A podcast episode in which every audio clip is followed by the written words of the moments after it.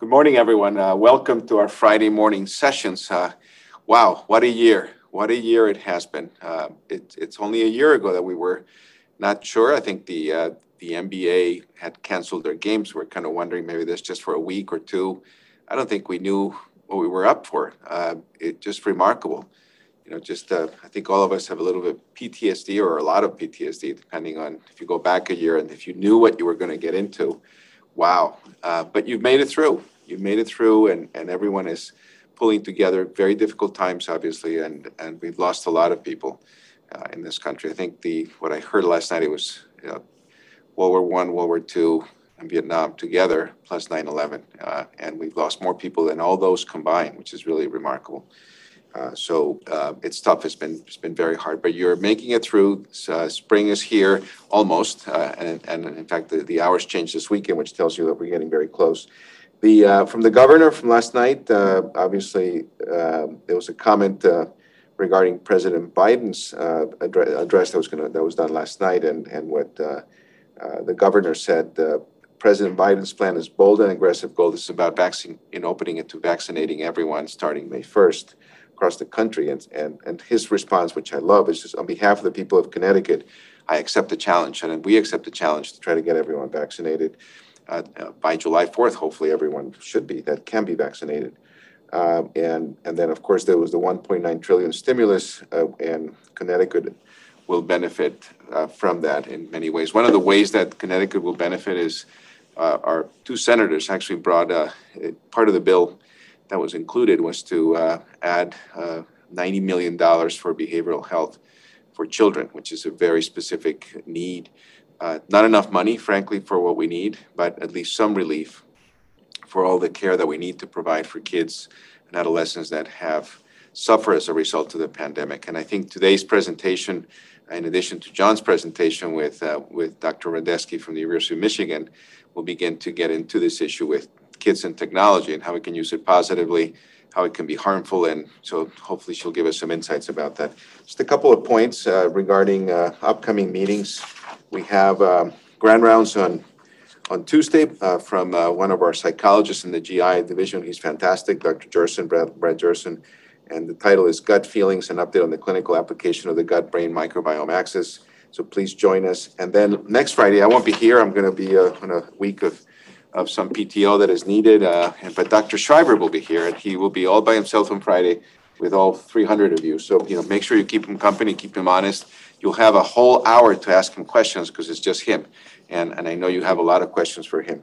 Lastly, as a follow up to last week, there was a question about EKGs. We have sent through the uh, through email through the CME email uh, information about uh, return to play follow up, which is the algorithm for, EKGs echoes for our patients. Uh, also, where to get the EKGs in, uh, in Hartford, Danbury, Glastonbury. And there's a referral form, and uh, the option is available through EpicCare Link. And if you would like our cardiology providers to read it, there's also a number there. So please take a look at that. I think it was something that was asked. We have an outstanding group of cardiologists that are ready to respond to you and answer your questions. So very proud of that work. So thank you again for joining us. As always on Friday, I'm going to ask John to begin his presentation. John? Thank you, Juan. Uh, it's a pleasure to be here and welcome everyone to uh, March 12th, 2021. Uh, who would have thought we'd still be talking about COVID um, in quite some detail, but we are.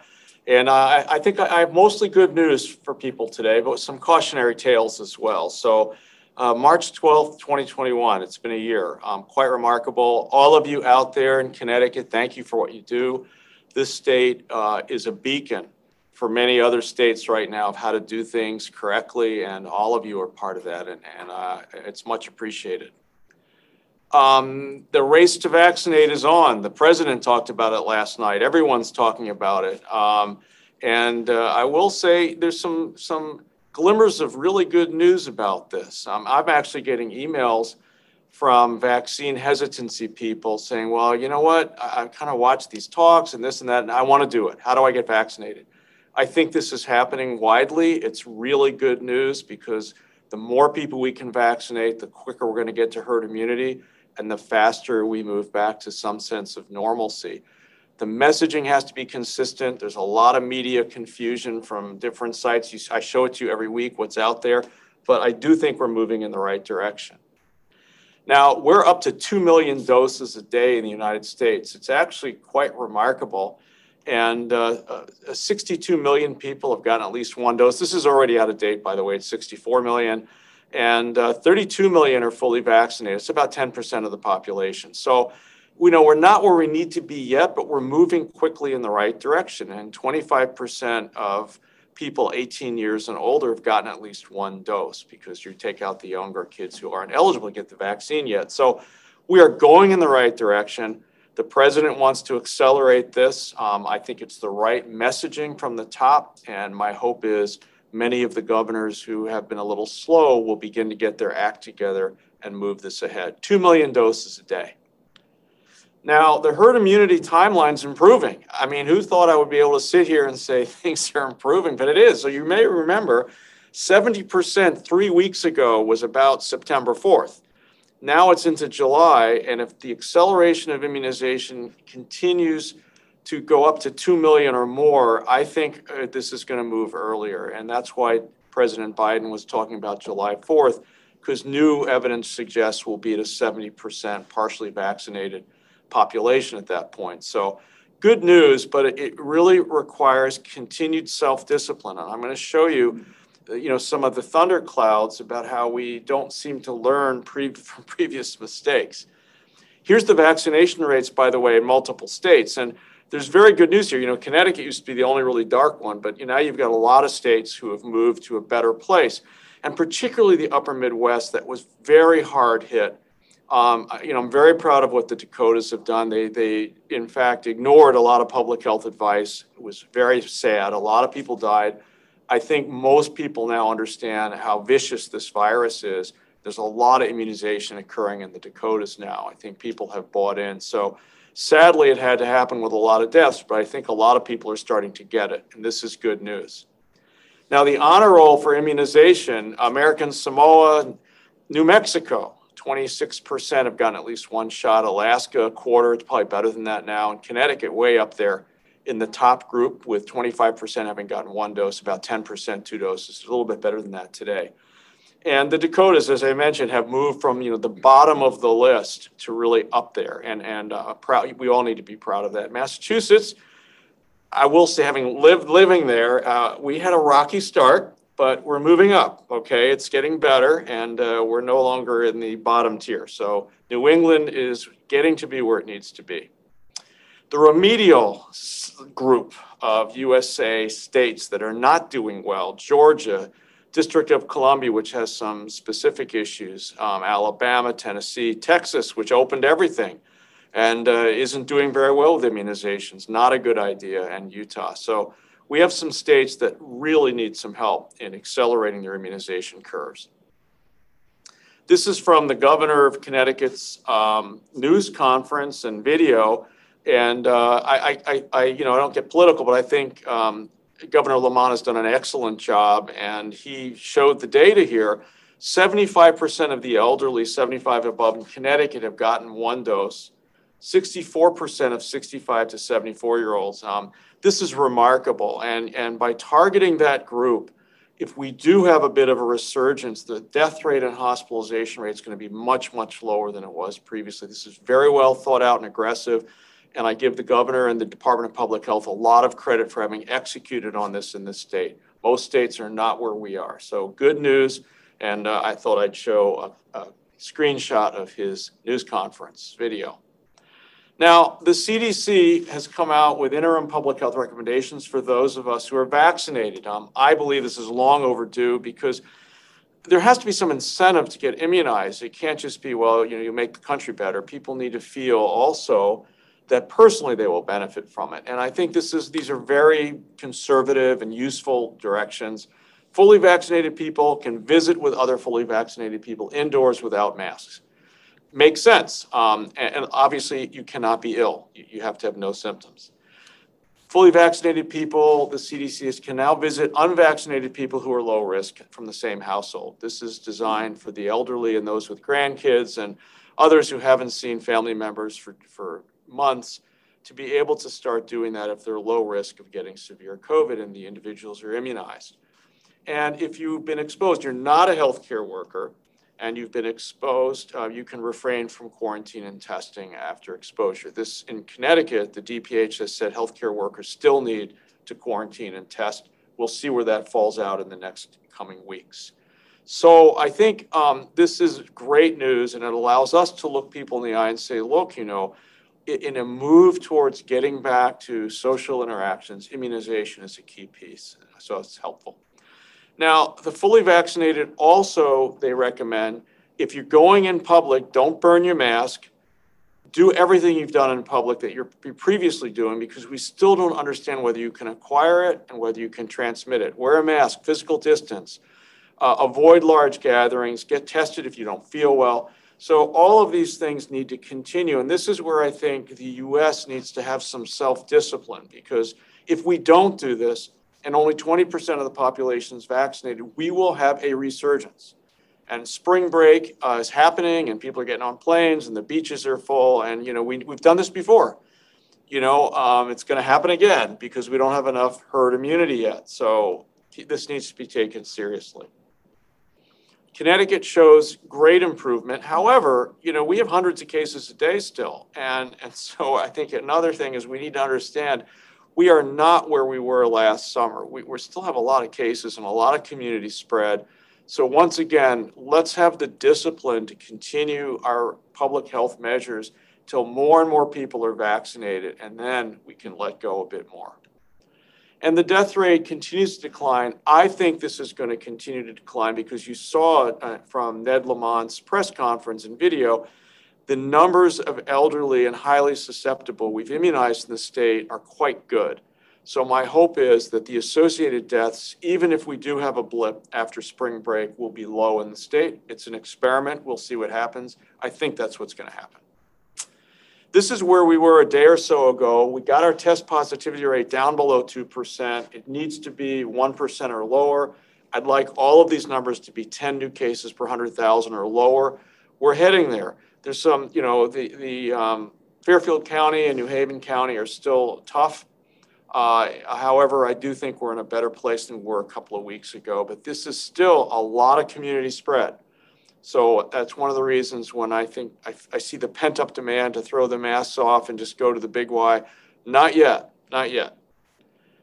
Massachusetts, our behemoth to the north with twice our population, doing much, much better, except for the Springfield area. And that has a direct interstate right into Hartford. So we have to be cautious. People get in cars and move around still. And we have a lot of community spread in New England. It's much better and, and Massachusetts was really struggling. Um, however, it's not where it needs to be yet. The United States overall, that steep decline has leveled off.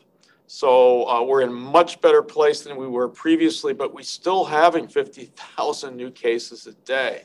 So again, as I see people hopping on planes to go to Miami and, and uh, the beaches, I think people need to be very cautious. Even if you're immunized, wear your mask, wash your hands, avoid crowds, don't fly unless you have to. I think those are good advice to continue to give to people. I wish I could say you can just do away with it all. We're not there yet. The wild card uh, is going to be whether the variants uh, and the vaccine resistant strains will have an impact on the immunizations. And we just don't know. This is a gross underreporting, but it's what the CDC showed a day or so ago. Um, B117 is the UK strain. The vaccines are fine for that. B1351 is the South African strains. I've, I've showed you the data. The vaccines are not as good for that strain. And if that do- ends up dominating in the United States, uh, efficacy falls down to the 60s from 80s and 90s. So that's a problem, and we have to watch it closely. The P1 strain from Brazil, we don't understand well yet. It is in the United States. It appears to be burning through various provinces of Brazil, again, from people who've been previously infected. But this strain is not as well understood as the South African and the UK strain. The UK strain is now in every state, um, and uh, I think will be the dominant strain in the United States within six weeks. However, as I mentioned, the Pfizer, Moderna, as well as the J&J vaccine have good efficacy against this strain. So our hope is uh, the more vaccine we can get out there and get, if the UK strain is the dominant, we can take care of it. If we, if we screw, mess around and we allow other strains to be dominant, we could be in, in trouble. That's why the urgency to vaccinate. Now, there is a new mutant in California, which is quite interesting to watch what, this ha- what happened.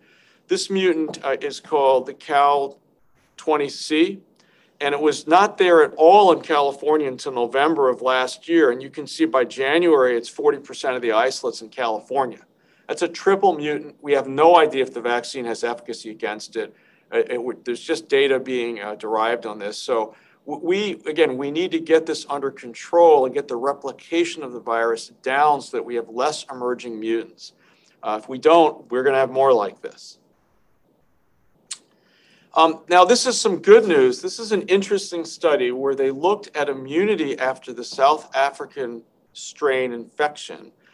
And the goal is look, if we have to have a South African booster shot, could we just have that and will it boost for all the other one, all the old fashioned COVIDs that we have, the old ones? And the answer is yes. If you look on the original variant, um, that shows that the, the if you're infected with the original variant, you have a tenfold or ninefold reduction in your ability to fight off the South African strain. Not good. But if you're infected with the South African strain, 501YV2, you're actually perfectly capable of fighting off the original strains. So this is good news. This means that probably a booster that just covers the South African strain would cover you for all the other strains out there. So again, a lot of really interesting work coming out to try to help us hone and design what our booster is going to need to be later in the year or next year if we need it. So this is good news. It means if you're infected with the South African strain or you're immunized against it, you will be protected against the other strains of COVID out there. Now, Scotland, this is uh, there's more and more data coming out of are you able to transmit this infection? In this study in Scotland, they looked at healthcare workers in hospitals and they gave them the Pfizer vaccine. They got nasal swabs every two weeks for weeks and weeks and weeks. And it turns out that a single dose of Pfizer reduced any positive PCR by 72%, and two doses had 86% effective in, in preventing any positive PCR downstream from your immunizations.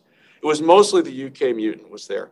So this is really good news. This means that probably, you know, between 70 to 80% effective in preventing subclinical infectious transmission of this. Now it's a small study, but it's very, very encouraging. And I think we're going to probably hold on to the number of 70% reduction if you're immunized in your ability to transmit subclinically. It's not 100%, but it's it's a lot better than maybe we thought it was. So keep watch. There'll be more data coming out of that question. Can I transmit if I'm immunized? The answer is yes, but it's not likely. It's not likely. Now, this is um, really interesting data on long haulers. It's out in the community now. Oh my gosh, you know, what, what are these long haulers? It's in the media. Um, and this is a nice paper. Uh, however, I want to, uh, the, the caveat, it's not peer reviewed. And here's one of the problems with the media right now they see these things published online, but they're not peer reviewed yet. And then they, they run around as if it's factual. So the problem is this is a preprint.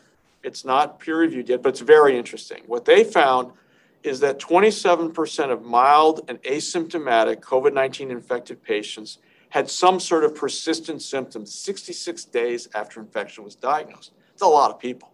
That's a third. And here's the demographics now you'll see actually the age, it's, it's a relatively young age group. The elderly, extreme age don't seem to have a lot of long haul symptoms. It was really ages 18 to 60. And, um, and it's a lot of them. So now 57% of, uh, I'm about 50%, sorry, of the long haulers are Latino. However, 57% of the original infection patients were Latino, and it's probably not um, doesn't represent that they're more likely to be long haulers. They're just more likely to have been originally infected. So that's the demographics. But it's, it's younger and Latino in the United States. And these are the long haul symptoms that we're seeing. And they found 27% of their patients with um, uh, low, low clinical or moderate clinical original presentation had symptoms 66 days later chest pain, shortness of breath, anxiety, abdominal pain, cough, fatigue, insomnia. So, a lot of non-specific diarrheal illnesses, nausea and tachycardia, muscle pain, et cetera. So um, there's a, a, lot of work going into this. In fact, CCMC is, uh, and UConn are in the midst of trying to write a grant with a number of other organizations looking at long haul symptoms in children as well. Keep watch. This is another reason not to get infected with this virus. Uh, and I saw the head of the CDC on television last night. I thought she did a great job saying she has been humbled by this virus that's unpredictable and vicious. And I, I share that sentiment. Um, there's a lot of media thing, it's a hoax and all that. Not true. You see these data. This is not a good virus to get. 30% of the people are getting symptoms that last 66 days or more. Now, um, another interesting thing, uh, and it goes against the idea that um, uh, you've, you have fading immunity um, and, and vaccines don't work as well for the variants and mutants. In this study, they showed that T cell recall responses um, in vaccine recipients work perfectly well if those T cells were exposed to variants. They remembered and they began to proliferate, which suggests that you still have immunity to the variants if you're immunized with our current vaccines. So it's good news looking at the basic immunology. I don't know how this translates to clinical protection.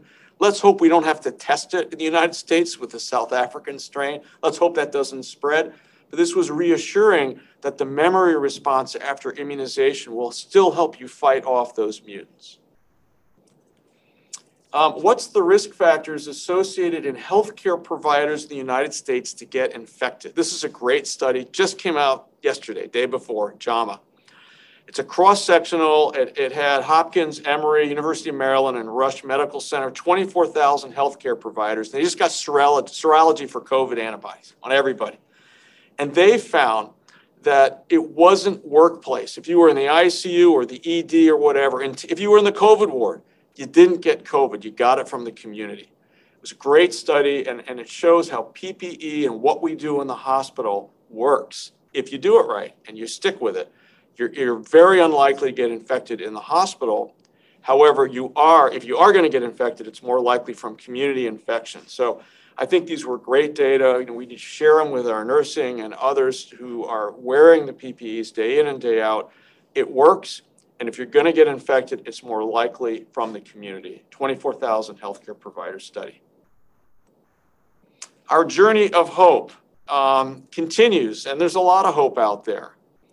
The USA vaccination effort is moving ahead robustly, quite frankly, better than many of us expected at 2 million doses or more a day. The CDC guidelines for vaccinated persons suggest a gradual return to more normal life can occur. And Connecticut has lower community spread this week than a few months ago and excellent immunization levels, but not yet where we need to be.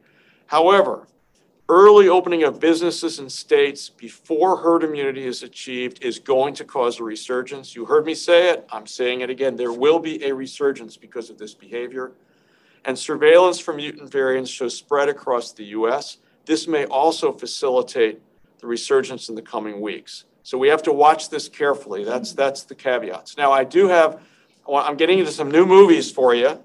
Okay, and this one did not re- win an Academy Award. It's Ice Cube and Are We Done Yet? Okay, it's a comedy. He, boy, they go out in the suburbs and they buy this house that's falling apart. Okay, but nevertheless, I just thought his expression on a ladder that's about to fall over with a hammer is sort of what we've all been doing the last year with the pandemic, right? You know, are we done yet? And my answer is not yet. We're not done yet. Take a deep breath, continue to do what you do. Be careful, be cautious, but soon things are going to get better. Thank you. Thank you, John, and uh, that's I love that picture, and uh, it's fantastic. Hopefully, the ladder won't fall. Thank you again for an excellent presentation. Uh, we're going to follow this with uh, truly uh, an outstanding uh, individual who's Dr. Radesky, who has been here before for grand rounds. and Jennifer Radesky is a developmental behavioral pediatrician and assistant professor of pediatrics at the University of Michigan Medical School. her research interest includes the use of mobile technology by parents and young children and how such technology relates to child self-regulation and parent-child inter interactions. Uh, her clinical work focuses on developmental behavioral problems in low income and underserved populations, so highly relevant to, to this pandemic. She was the lead author of the 2016 American Academy of Pediatrics Policy Statement on Digital Media Use in Early Childhood. Um, I understand she has two children who keep her laughing and learning, and I'm sure use digital media. So, Jenny, thank you for joining us, and uh, we really look forward to your presentation. Thank you. Can you hear me? Uh, yes, we can hear you. Okay, hear you. great. All right. Well, thank you again for the invitation. It's nice to be back. Um, I talked, I gave grand rounds last April, I think, and boy, we were just in the in the beginnings of all those. I remember, you know, kind of the adrenaline uh, that was going at that time. So this has been really an informative um, presentation before mine uh, in terms of where we've come. And I'm hoping today to, to mostly talk about some really practical, um, both review of the data and to, discuss some strategies of how to think about all this technology use the kids have had during COVID-19, um, how to use it as a learning experience. You know, I always really believe in like Brazelton's teachable moments and how we use a difficult uh, and traumatic uh, experience to reflect and grow and think through how we can address this in the future. So that's really going to be the framing of my discussion today. Um, I'll talk for about 15 minutes and then would love to take some questions about what people have been seeing in their practices. Okay, next slide, please. So um, I'm going to talk a little bit about the data of how uh, media use has changed for families during the COVID-19 pandemic, and then um, hope that you know we can discuss a few ideas of how to counsel families on using media in positive ways, how to um, you know take the chaos that they might be feeling right now and instead create a media plan and really try to identify if media has become problematic in their families. Okay, next slide. Um, it's really important to consider the context of this discussion, though. And um, last spring, when we were going into lockdown and um, families are making lots of sacrifices to be, you know, taking care of their kids at home, doing remote schooling, trying to transition to telehealth or, their work uh, remotely, um, there was a lot of discussion about how much burden this was putting on parents, how how impossible this job was, and I think that um, New York Times coverage was has been really good about being really honest about the stresses the parents are under. Next slide. So, um, you know, we're doing a, a study right now. I'll talk a little bit about of the data on media use, but one thing we're finding is we did the CESD, which is a valid, validated scale of depression symptoms in parents, and we're finding a 40% rate of um, meeting uh, the the cutoff of 16, which is which is concerning for for clinical depression. So parents are highly stressed, and we need to have this discussion contextualized within the fact that we can't ask for perfect parenting. We just need to be good enough, and we need to um, you know have realistic discussions about how families can cope and use their strengths to um, reflect upon media and, and build strategies that are going to help them and their kids have healthier relationships. Okay, next slide. So uh, I'm on the executive committee for the Council on Communications and Media at the AAP. And we were getting some inquiries last spring about what, what should families do about screen time? Like, you know, kids are going to be stuck at home and um, they're going to be learning on screens. And so we put together some, this wasn't official guidance in terms of a policy statement, but it was just some talking points and some guidance ideas to, to communicate to families Please don't feel guilty or stressed about the fact that your child's going to be on technology more. This is an essential part of flattening the curve. Really focus on positive uses of media. So we talked about use video chat to connect with family or you know vulnerable neighbors. Um, use social media or other ways to communicate to advocate for what your community um, and neighbors need. Um, really focus on finding positive programs with positive messages and role models to talk about racial justice, to talk about um, getting through difficult times together, and then use it together, right? Don't all be separate in your own rooms on your own devices. Really try to use it as a time to relax, maybe at the end of the day. And then be wary about when technology use is displacing other activities that really support, you know, there's tons of science on what supports family resilience. And it might be having conversations at meal times, you know, preparing food together, taking walks together, um, talking through your big emotions, having open space so that people can come to you when you're not distracted with the, you know, media has been going crazy for the past year. I mean, I, I would love to look at the statistics of what's gone with with news hits and the the amount of t- time people are checking um, data about coronavirus, about politics, about you know social justice. So there's there's so much that's been grabbing our attention, and we really wanted people to be aware of that because so much of media is designed to not make you so aware, just to kind of pull you in and take you on a frictionless path and and like i said just to keep communication open about what kids are seeing through media because there's a lot out there that's not really well vetted. Um, and uh, you know we want to keep those communication channels open. Okay next slide. So i looked up some of the data. Um, there's not much yet. Um, a lot of it was from last spring. So a group in Italy was um, surveying uh, teenagers about their screen use, and they found that 93% um, were spending more than three hours a day using screens during the COVID-19 pandemic compared to only 31.5. Um, that's pretty low for teenagers, actually, I think, but um, this was a sample in Northern Italy, and I think uh, it just shows that there was, you know, whatever your starting point is, there was a dramatic shift up. There was a survey done by the nonprofit Parents Together that um, asked last April what were their kids doing um, on screen technology. And so um, about half said their kids were spending greater than six hours per day online. Um, these were kids kind of all ages. Uh, 85% were concerned about this, you know, that, that there's a lot more usage of apps, games, social media. The most commonly used platforms were largely non-educational and are a lot of the ones that um, YouTube and TikTok specifically, the, where there's not human review or vetting before it gets uploaded. Uh, and therefore, those, those are the places where um, kids are more likely to, to come into contact with creepy or inappropriate stuff. Um, and many survey respondents told stories about the, the harms that their children have encountered. So um, they've heard some bullying, they've heard sexual predation. I think those, those um, reports, we don't have firm data from the medical literature about that. Um, I was trying to collect some of that data in my ongoing study, so I'll present some of that preliminary data. Okay, next slide.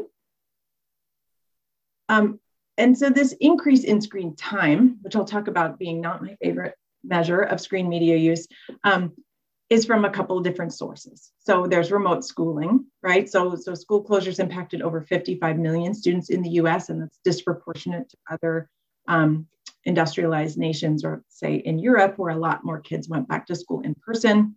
Um, and so we've probably all, as pediatricians, heard our patients talk about their task lists on Google Classroom or Schoology or Seesaw. And I actually, you know, I work with mostly kids with autism or ADHD or learning problems. So they lament about these platforms. They hate them. They're like so sick of that, that that's what school's been reduced to. Um, so that's something worth asking kids about when you're seeing them for their well child visits, just touching base on like, what do you think of all these, you know, new apps and platforms you have to use? What does it feel like to you? How does it compare to being in the classroom? Like get kids to reflect on how learning feels in different contexts because they they have opinions for sure. Um, you, you know, the, we know that that lots of kids are now doing many more like Skypes and video chats with distant family members. This isn't taking up a huge portion of their screen time, but it's a really positive use, and there's definitely a lot more of it. Um, they uh, there's more going to online spaces to hang out with friends. So there's um, I haven't found, again, reports in the medical literature, but there have been news reports of, say, Roblox, which is a very, very popular online gaming platform, you know, similar to Minecraft, but you kind of go in and can interact with other people online or on servers. And their profits have increased sevenfold over the past year. They just had an IPO on the stock market. I mean, they've they really have just um, exploded in terms of being a hangout space where kids can come on and you know be in this virtual world together. Um, and then the one way that I, I know for sure as a parent who works from home is that keeping kids occupied, keeping them safe and indoors and not whining and not asking for things when I'm trying to work um, is another way that kids have started to use more hours of screen media per day. So profits of um, companies such as Nintendo, you know, for kids spending time video gaming have soared. And there's one um, uh, a survey that suggests that the time on YouTube has also increased 20%. Um, so, so I wish we had more data of exactly what kids are doing. Um, there are data collection groups like Securely is one of these um, monitors for school issued devices where it, it tracks everything that's going on on that school issued device. And I've I've emailed companies like this to be like, can you share your data and let us know what are kids doing online? Because this would be such important knowledge to, you know, to move forward from. Okay, next slide, please. So this is a survey that I've been doing of elementary school aged kids in Michigan. We um, opened up the survey about three weeks ago and we're closing it probably tomorrow. Um, so we're aiming for about 300 kids. And I just analyzed the first like 260 um, over the weekend. So so this is like hot off the presses, but but preliminary, right? So these numbers can change. I just wanted to show that we're trying to collect data on the unique types of changes in media use that have occurred during COVID-19. And, and we're also looking at how this relates to what type of schooling they, were, they had access to, remote or in person, and also um, their family's material hardship. But we're finding that 35% parents reported that their child had started using social media at a younger age than they had planned. Uh, 49% have reported that their child has come across media content or videos they consider creepy or not age appropriate. 28% um, of parents said they're, this is just parents of children on remote learning only. They reported that their child um, is distracted with other websites or apps on their learning device. And the number one of these is YouTube, which I'm hearing a ton about in my clinical practice. And then only 3%, but this is still important, you know, 3% of parents reported that their child has been contacted by, an, by adult strangers online, for example, through multiplayer video games or social media. Next slide. Okay, so as a teachable moment, what have we learned from this difficult year of being immersed in digital spaces ourselves and our kids? Next slide. Well, I think one major reflection is how the way learning that is translated or you know flattened through a screen compares to your 3D environment of school. And this is something to reflect on with kids that I think they really get. Zoom does not feel the same as circle time. You don't have this shared social space where you can, you know, smell the same things, touch the same things, look at someone else's perspective, right? So it's easier to process social information when you're all in the same space and not when you actually have to see your own face. And, uh, you know, so many of my patients don't like looking at their own face on their Zoom. They feel a little bit unsure who to pay attention to with all of these rectangles that are their classmates they can't can't follow the like rapid pace of the chat bar. Um, you know, you have to be unmuted to to uh, you know contribute to your social community. Um, and I've also heard from parents that through virtual learning, accommodations and responsive discipline are so much harder to enact. So when kids are acting up or acting silly on Zoom, they'll be put in a breakout room where they'll be kicked out of the meeting. And that's so different from in a classroom when an aide or a teacher can kind of help the child regulate or do some other replacement behaviors to, help them calm down. Like I said, there's just so many digital distractions. So parents have been telling me their kids are obsessed with Gmail or changing their profile picture or being on YouTube all the time. Um, I'll show you some of the Google searches that my my child has done.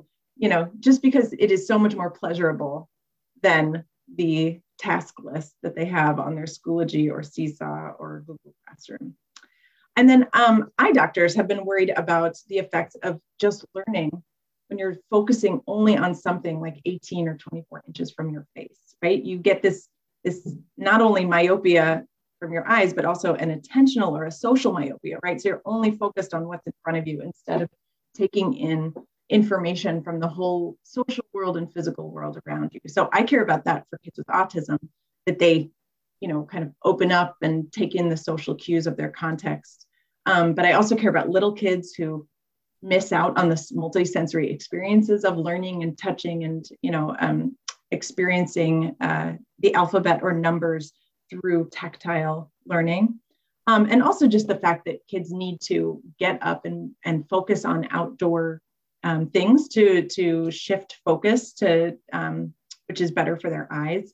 And your joints need to stretch too. So many of my patients need to move in order to organize themselves and regulate themselves. So these are the struggles that I think a lot of families can talk really articulately about. Next slide. And I, want parents to also be able to identify what didn't help this year in remote learning. For me, like this is an example of my son, Michael. He's a seven year old in second grade. Notice his, his, he knows how to change the background of his Google um, search and his profile pic. Like this is the throne from the rise of Skywalker. If anyone else is a, is a Star Wars nerd, right? So, so that's what he would love to focus on all day instead of his, uh, uh, his, his worksheets online. And then he realized that when you click into the search bar, you get the trending topics of the day on Google.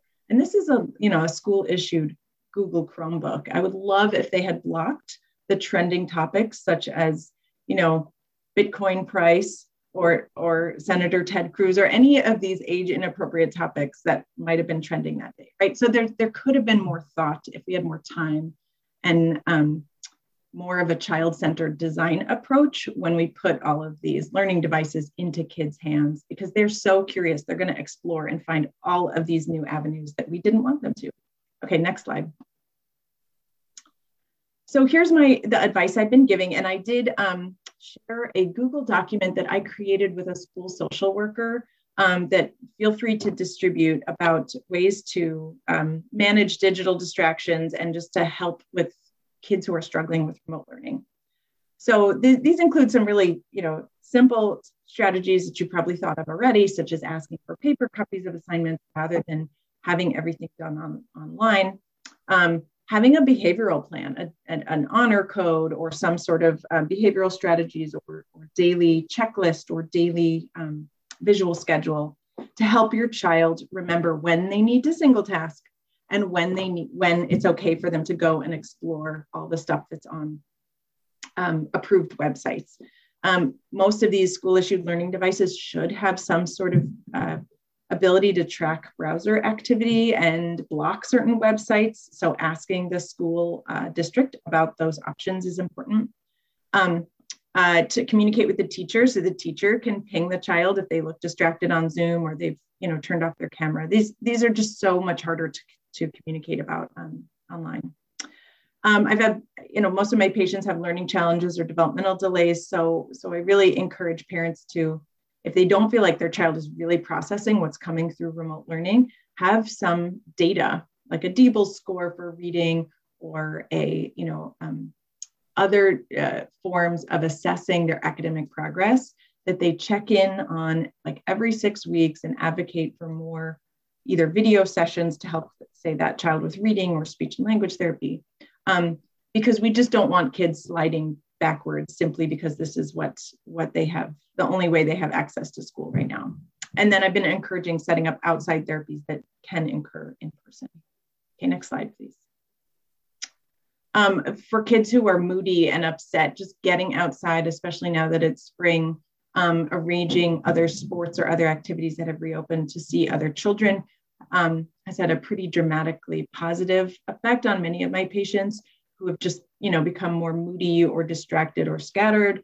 Um, you know, getting them out of their bed and putting on clothes every day. And then there's also a lot of defiance because parents have become task managers and we're exhausted and trying to manage so many things at once. So here are just a couple of ideas to to reduce work refusals, such as having a modified work amount, modified approaches, such as letting kids dictate rather than handwriting, um, parents checking whether they're putting too much pressure on kids and kids are feeding off their stress. Um, I've been counseling parents not to let everything go. Like, don't say, oh, they don't have to finish anything. Like, I'm just sick of remote schooling because we still want kids to be in the practice of doing non preferred tasks. You know, one worksheet, maybe fewer problems on that worksheet, just, just so they don't start to think it's only um, their agenda that they need to follow. And then provide other activities that provide a sense of mastery that make them feel like they, they can create things, that they can do things, and that they're good at things. Um, and just know that some of these defiance um, symptoms can be a sign of anxiety, ADHD, or learning disability. Next slide. So this is what I've taken away. i have actually written a piece for CNN that I hope will come out tomorrow, which is you know that year anniversary of sending my kids off to their last day of in-person schooling.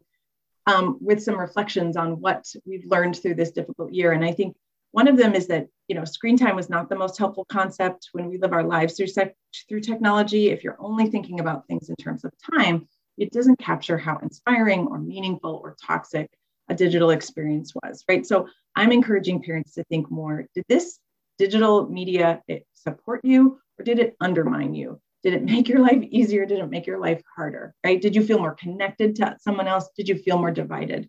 Did you did picking up your device actually leave you feeling more anxious and angry or did you actually come away feeling more centered because you used headspace or you know you talked to a good friend that really helped you make meaning out of what you're going through right and did you feel like you were in control or did you actually feel like you were being tracked and nudged and targeted the way a lot of social media can by collecting our data next slide I want parents to come away from this year thinking like, okay, what were the positive, helpful forms of technology that we want to continue into the co- coming year, right?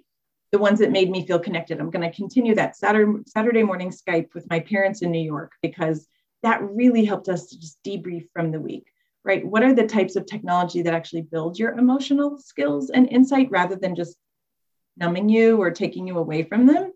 Um, helpful tech is also tech that gives us the power and the um, agency to create what we want, right? It's not just persuading us in one direction or another, often to buy things or to read something that someone wants us to believe. Um, and it gives kids and parents new ideas, right? That you can then generalize to your real life. IRL is in real life, right? So you you can enjoy them together. You can talk about them. You know, the way a great movie spurs on conversations about um, you know, my my kids, I read out loud uh, A Wrinkle in Time to them this year, and then we watched the movie, and then we talked about the differences between the way characters were represented, and you know, those those are really helpful forms of of uh, media that that help uh, our children learn about our culture. Okay, next slide. So I'm just going to give you some examples of ways that um, specific tech products. None of these I'm paid to talk about. Um, that that really can be helpful. So Stop Breathe Think is an app that was developed with the help, I think, of a pain specialist um, who it's great. It offers guided meditations for kids. There's a free version you can upgrade to having more meditations. But my seven year old was doing this for a solid month because of his anxiety and trouble falling asleep. So it really um, is a beautifully designed uh, tool to help children build insight into their emotional space. And then I always love the way Sesame Street really um, is trying to tap into playful ways to teach kids about their emotions, like this belly breathe video with Elmo. Next slide. Um, this is an example of one of the most open-ended apps you can play. So a lot of my research focuses on what are the apps that kids are playing designed um, and how are they designed and how are they like constricting a child's behavior like oh you just have to purchase shoes Barbie, you know, that are always about consumerism or about doing very repetitive, basic, simplistic behaviors on that app versus Toca Nature, which is like build a natural, you know, world and then feed all the animals in it. You know, there's no there's no one telling you what to do. There's no gold stars and golden tickets for doing things right. Um, you know, it's much more child centered. Next slide. Um, you know, Common Sense Media is a group that I do receive research funding from, but they started this wide open school, a collaboration with lots of different content creators so that they could take all the good stuff and put it in one place for families to find about their emotional well-being, about talking about race, about you know different educational activities just so you're not like weeding through youtube you can actually go to a place that's that's really vetted and watch all of these these um, you know really positive types of content Next slide. And then I'm just ex- giving some examples of what I've done in terms of new habits with my family, in terms of I have a seven and an 11 year old. I still do make them watch PBS Kids and they like it because it's goofy and nerdy and, you know, Odd Squad or Arthur. You have a lot of really positive messages. There's been a focus on race and racism this year. Um, I did a big study on what kids are watching on YouTube with Common Sense Media. And I discovered Art for Kids Hub, which is this it's awesome side by side, a dad and one of his kids drawing together. It's very calm, humorous. Um, so it's something I've been encouraging families to do instead of their usual YouTube like unboxing or slime videos. Um, doing more nature shows and doing more podcasts and you know having something that you know, just inspires you at the end of the day watching a craft show. Um, next slide. Let's talk about unhelpful tech just for two minutes. This is the stuff that just, you know, sucks in kids' attention, but doesn't isn't really worth it. Um, it's intentionally trying to engage them for longer and longer so it can make more ad revenue or it tricks kids into making purchases or downloading apps. So I'd encourage families to be like, what are the technologies that just, you know, didn't help? They we got in arguments about them. Um, so next slide, I'll show you a couple examples from my research. Um, you know, YouTube just feeds kids an algorithmically predicted uh, array of what they think the child's going to watch next. So I've heard lots of arguments about YouTube this year just because it takes them next, uh, you know, to the next thing and the next thing and the next thing is so much harder to stop. Next slide. Um, there's there's apps that reward kids for coming back every day. Next slide. There's apps that try and encourage them to make in-app purchases um, in order to complete the game. Next slide. There's apps that um, deceive them by like showing them a sparkling present and then that just makes them download a new app. Next slide. Right, so these are all examples of the types of tricks in technology that just don't help us and don't help our human needs right now. And I want parents to be able to reflect on, you know, what types of media is actually creepy or deceptive or just leading to more arguments. And instead of thinking of everything as screen time, think of this is what Michael Rich from Harvard talks about is thinking of the day as a glass of water. So fill it with what a child needs in a day their schoolwork, time with friends and family, reading, play, and sleep. And then it's okay to fill in a bunch of the rest of it with media and choose really positive content because um, kids need that right now. If you're wondering whether problematic media use has become an issue, it's a lot of the things I talked about in terms of causing arguments, um, displacing a lot of the things kids need in terms of sleep or time with family or friends.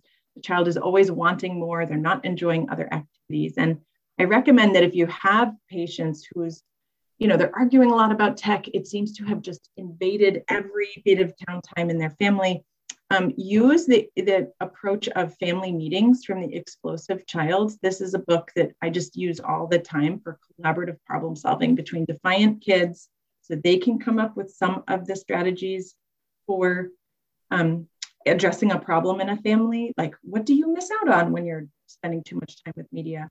How does it feel when you fall asleep at one because you've just been checking TikTok all night, right? So get them to reflect on what sort of new house rules they might want to try for a couple of weeks and what they should be monitoring as their desired outcome. Okay, next slide. So I wanted to end this just in case Rob Ketter was watching um, for him to see my 11 year old tween heading out for his first day of um, in-person pod learning. They start in-person classes next month. Um, but just the, just the hopeful message of we're coming out of this we are our kids are resilient they they've really done an amazing job of coping this year so i want the overall message to be that we will um, you know we'll learn a lot from this year we'll be able to peel back on all this high tech use that the kids have have had and if the, if it's too much of a problem to really use a um, you know it might need a therapist they might need a, a really intense collaborative problem solving approach uh, because technology is designed to be so engaging and sticky. And I want families to know that that's not their fault. Okay, I'll take questions. I'm sorry for only leaving a few minutes, but I'm also happy to answer some by email um, if we don't get to them. Uh, thank you, uh, Jenny. Uh, outstanding work. And uh, Rob says that your son has gotten so big. Just to uh, yeah, he knew him as a two-year-old. So okay. Um, we, we have a lot of questions. We're not going to be able to answer them because we only have three minutes. Uh, John, I'm just going to pick a couple of these. Um, with the CDC recommendations, there's some confusion as to whether or not the low risk unvaccinated households is at a time or overall. For example, can a, can a vaccinated individual visit with multiple unvaccinated households so long as they visit one household at a time? I don't think that's the intent of the CDC recommendations. The intent would be you travel once you embed yourself with one household who are low risk, unvaccinated. I don't think multiple exposures are the intent. I don't think that's advisable, actually. Again, you saw my last slide. Um, are we done yet? No, we're not done yet. Um, we're moving ahead in the right direction. If you are vaccinated and you visit a low, one low-risk household, um, and you're there for a few days saying hello to your grandkids or whoever, I think that's fine, and the CDC supports that. I wouldn't bounce around to multiple households. I don't think that's a good idea. John, what, what are you hearing about the Johnson and Johnson side effects? There's a there's a chat here that uh, past Monday, Colchester Elementary School closed with too many staff members calling out because of the J and J vaccine the previous Saturday.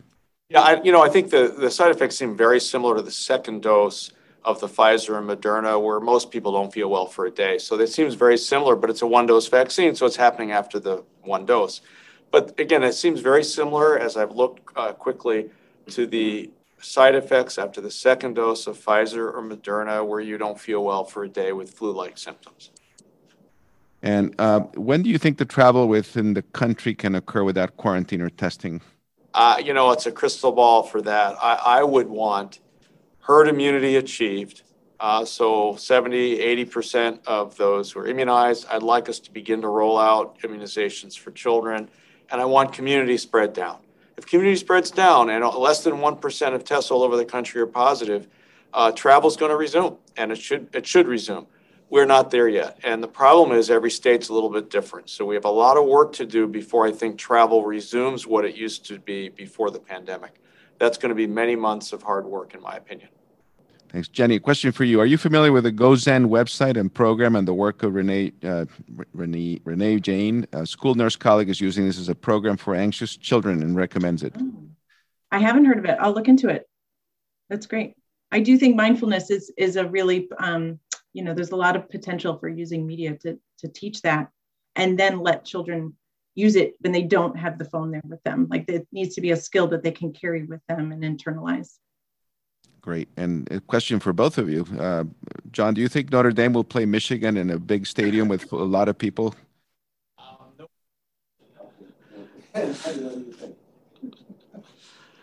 you know, I saw the baseball stadium uh, in Texas going to have 45,000 people in a state that's under immunized and has enormous community spread. Uh, it doesn't take uh, rocket scientists to know that that's a bad idea. And again, go back to my last slide. Are we done yet? Not yet soon. Everybody take a deep breath. Let's continue to double down on our efforts, get every friend we can find immunized, and we will be there. I don't think we're there yet. Okay, great. So thank you both for uh, great presentations, and thank you all 200 of you who joined today. Really great, uh, great participation. If there are any you. questions that were left, we'll send them out to either John or Jenny. I appreciate everything you've done. I'll see you uh, a week after. I'll be away next week uh, with some some PTO to recharge, but John will be here. And next Friday, you have John all, all for yourselves to ask him a million questions. Jenny, thank you. John, thank you. Take care. Be good. Have a good weekend. Bye bye.